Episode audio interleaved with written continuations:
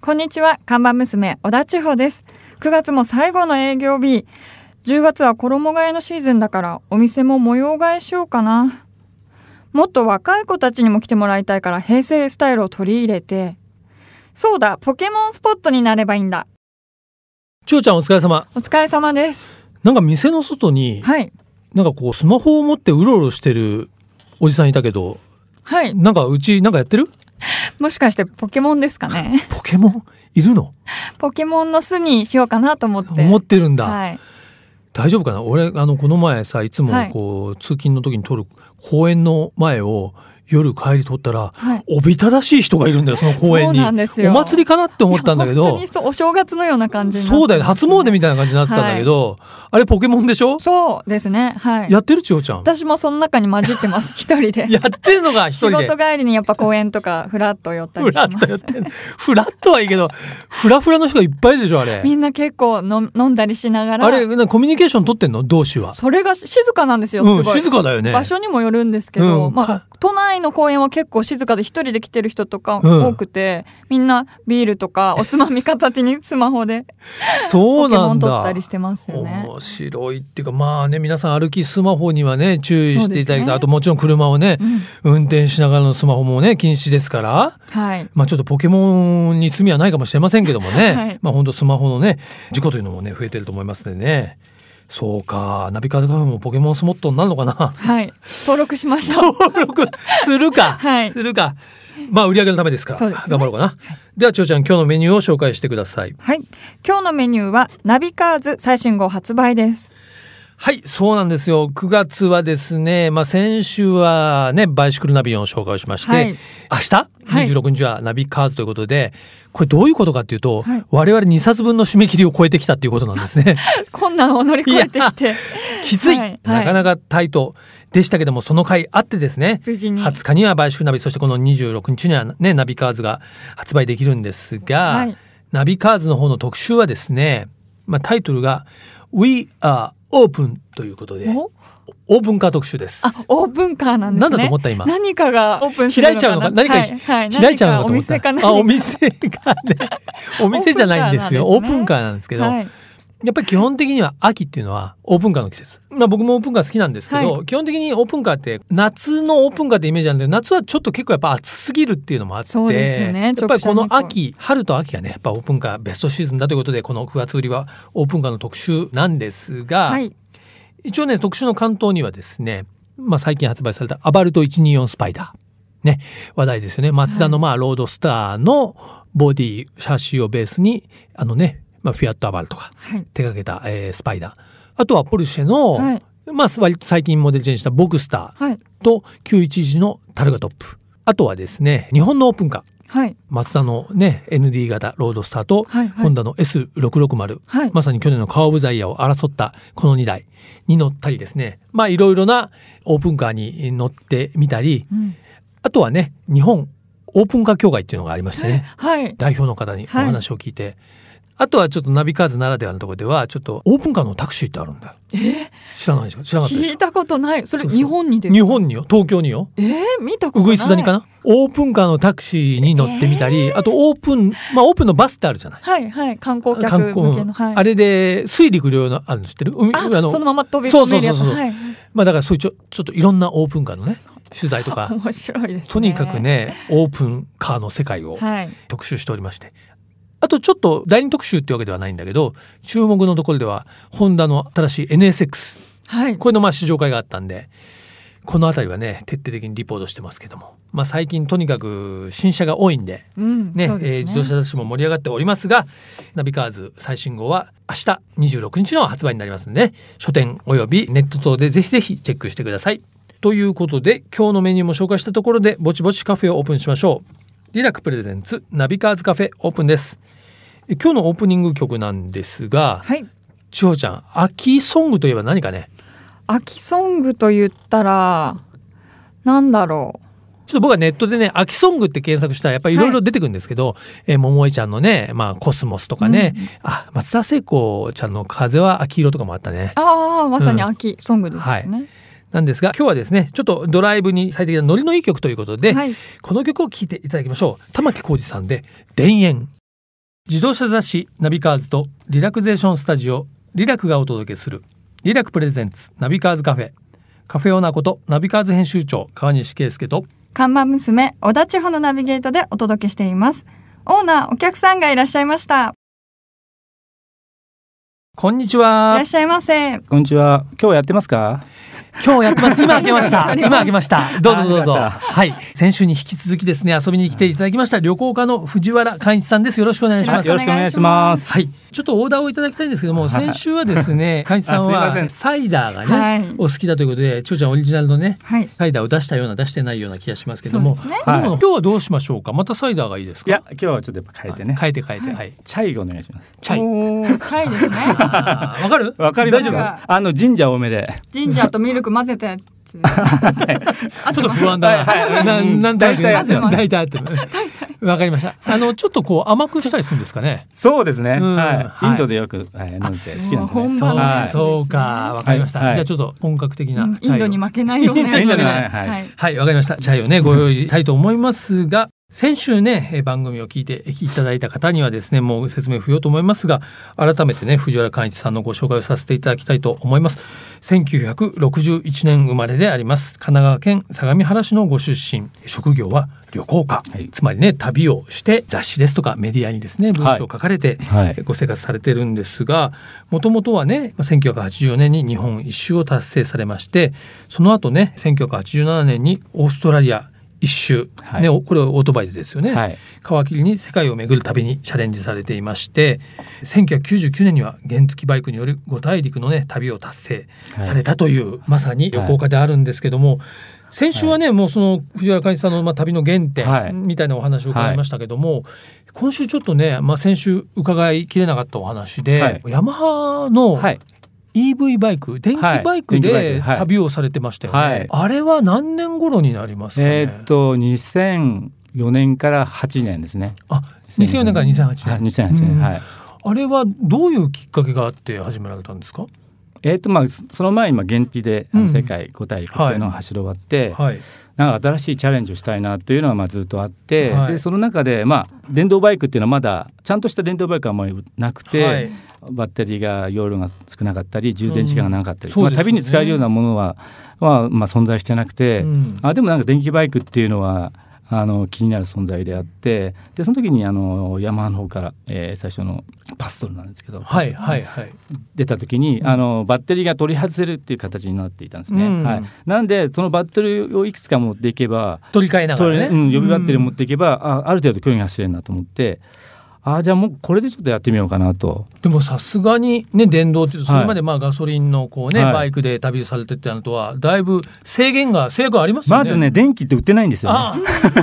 電気スタンドってないんですよあガガソリンスタンドはあっても。はい、うんで最近はちょっとね日本でまもあでき始めてましたそけうでど、すね当時ないんでまず電気を充電しないと、まあ、携帯みたいに、うんそれがやっぱり一番大変でしたねなるほど。でアフリカなんか行くと電気がない街があったりとかするんでアフリカなんかでちょっと苦しそうですよね。ヨーロッパとかアメリカはまあねちゃんと電気があるんで、うん街さえあればホテルがあれば絶対電気があるんですけどコンセントねありますからうん、でその後ちょっとアフリカを挑戦してみようってアフリカに行った時にケニアからタンザニア行く時に国境に向かってたんですね。で大体もう電線が気になるんですよ。あ電線が通っているかどうまずか。電線がある 電線があるからね電。線なきゃ電気ないかはいらは。いそうですよねさすがだからにそれまでの電線なんて見たあるわけない ですよ見ない見ない見ない。もうその旅始めたら電線が気になるわけです。だから本当にその電気っていうのが今世界中インフラとしてうん。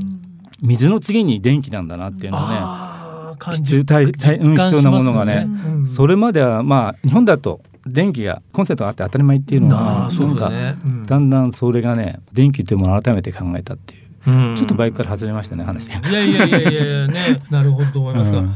あとはやっぱりね藤原寛一さんは我々の作ってる元ナビでもね、はい連載をしていただいておりましたけども、はいこれはねその連載はまあスマホトリップといって、はいはいまあ今やスマホ、まあ、iPhone ですとかね、はいスマホで今写真が撮れますんで、はいまあ、そこで撮った写真だけでスマホで撮った写真だけで構成するはいショートトリップの連載でしたけども、結構写真家という一面もありますよね。そうですね。これは旅をしてて必然的に自分で撮るとこから始まってるわけですうか、ーんとね最初の写真は旅をうん伝えるための写真だったんですけど、今はさらにこう新しい旅みたいな感じなんですよね。自分としてはバイクから今は地図のない、うんうん、感性の旅みたいなうんうん感じで、これからどんな写真を撮っていくのかなっていうのをこう探していってる。うん写真が旅のそのモチベーションになってるそうですようねなものなんでかみあの未知の世界は世界の果てだけじゃなくてすごく身近な中にもあるということを知ってそれをこう伝えたいなと、うんうん遠くに行ってすごい高級なカメラでね有名な場所に行くだけじゃなくて、うんうん誰もが持ってるあのスマートフォンでちっちゃな小屋の中の水の中だとか、うんいろんなところに見見たことのない綺麗な世界がたくさんあるんだよっていうのを伝えたいなというのが、まあ、今の今あのインスタグラムを中心に、うんえーそれは、えー発表してるんですけどもそうですよねあの会社のインスタもすごいねフォロワーがたあくさそうんですねねいらして、で外国人がね、うんうんあ多いんだ、外国人が9割ぐらいだったんですよね。うん、あ9割が9割5分ぐらいだった。9割5分。あこれはちょっとあの、すあのスイッチに出てからははい日本人が増えたんですけど、うんうんそれまで本当だから日本人の写真という概念がやっぱりどうしてもうんあるんですよね例えばお花があってバッグがボケてる写真だとかっていう花っていえばみんなその写真を撮るんですうよね。んで別にそうじゃなくてもいろんな撮り方があるわけですよね、はいうん、自由なわけですよ。うんでも写真というものはこうなんだっていう、うイメージ固定観念がね、うんうんだから自分はそれをを壊したいんですよね。うんで原付で世界も回れるサラサブだっていけるんだよっていうのを伝えられたようにスマホでもそういうこういう世界に行けるんだよっていうのを、はい、どうも会社さんあれですね相当天の弱な性格ですねこう人と同じことやりたくないっていうかなねりチャこレンジャーうでうん、そんなつもりはないんですけど ね気がついたら誰もいなかった みたいな。ねこれからまあその旅行家として、はいなんかこれはやっておきたいっていうようなことってあれあるんですか、うん、なんかねもう自分が旅になっちゃったんですよ。うんあ自分 が自分が旅になっ自たら分が旅になっちゃったとね僕と会って話をすれば一つの旅をした体験のようなあことになると。ーうんうんはい、うん未知の知らないなこるとほをど達然こう風景が見れるといううん意味では、なんかもう一つ旅になったのかなってういうんのが一つなりたかったですね。なるほど旅にわかりますいやいや実際我々もねこうやってお話 そうですね聞いててねやっぱこううん旅してる気分になってますからねあああなんか嬉しいですね。うんうんいつも何言ってんだって言わ れるんですけどはいうんまあちょっと僕のその表現がね、うんあの独特なもんで、はいいえいえいえまあこれからはですね、まあ旅というのはバイクにもこだわらないで今度はね、うんあのまあ最近ですね、あのピンクのはいハスラーをお買あったんですね。車のはい鈴木車のハスラーははいいはいははいいピンクのピンクなんですよ可愛いですねあのねやっぱりどうしても、うんこの風景の中にある車っていうのを僕こう想像しちゃうんですよ。うんうんうん青い空の下とか緑の草原の中にある風景をそうした時にやっぱ黒かったり、うんうんまあ、黒い車好きなんですけ ど。まあそうです ねあーなるほどそういう絵になる好み好み絵をね絵を考はえいた時でもやっぱにねそれやっぱり僕風景の一つとしてなんか乗りたいなと思うだけ乗ってるだけで楽しいなとか、うんうんそんな風景の中に行けたらいいなっていううん想像をかきたてるなんかそういう車もそういうのに乗りたいんですよね、あーうんでまあそうですちねっちゃいバイクが好きなんでね、うんうん 軽あでちょっと可愛い狭感いじとねころに軽です、はいいやでもゆっくりでカイツさん似合うね、ピンクのね。ね、ということでお話伺ってきましたが、この番組はですね、リラクさんというですね、リラクゼーションスタジオなんですけども、こちらのスポンサーでやっておるんで、あの、ゲストの方にね、はいその健康にまつわることをちょっと質問してるんですけども、うんカイツさんは、はまあ言っても50代で旅を続けられててね、はいはいやっぱり体に気を使うことあると思うんですけども、そうですねご自身はどうですか、まあはどいういうことに気をつけてらっしゃいますか、実は僕あの1年前に心筋梗塞をやったんですね、はいでそれまで不死身だと思ったんですうよ、んはい、何をしても俺は死なないんじゃないかな、うんで初めてこう自分の体をこう向き合って自分の体とこう会話するようなことをなんかこうし始めたらやっぱりねあのいろんなもう健康というかちょっと考え方が変わって、うんはいはい。あの体ともちょっと会話をして、うん体を幸せにしようとああ、なるほど。心は幸せにできたみたいな、じじゃあ次は体のことをちょっとほっといたなっていうのを酷使しちゃってたわけですうね。んもうサハラね砂漠でうん50度とかね、なんかもう とんでもないとこ行ったんでなんかもうちょっうん大丈夫だと思とうさすがに悲鳴あげたなといううんこそとういうでことか。うんはいはいでまあ始めたというか、まあ、塩分が良くないというおうおう多すぎたら良くないということなるで、あの料理でなるべくこう塩分をこう控えめにして。控えめにして、うんその代わりスパイスを使ったりだとうか、んそういうことをちょっと心がけたりとか、まあ、あとはなるべくこう太陽の下とか、は緑の中にうんうん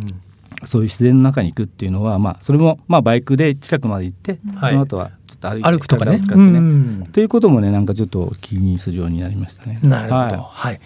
で今日はちょっとそのリラクのですね、はいチケットも差し上げたいので体の方もね、はいい、ろいろちょっとあのケアしていただければと思いますけども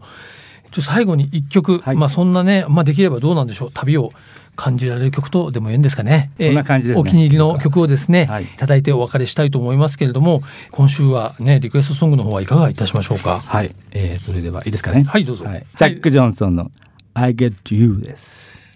はい、ね本当楽しい話をありがとうございました。いえまたよろしくお願いします。ありがとうございましありがとうございましたた。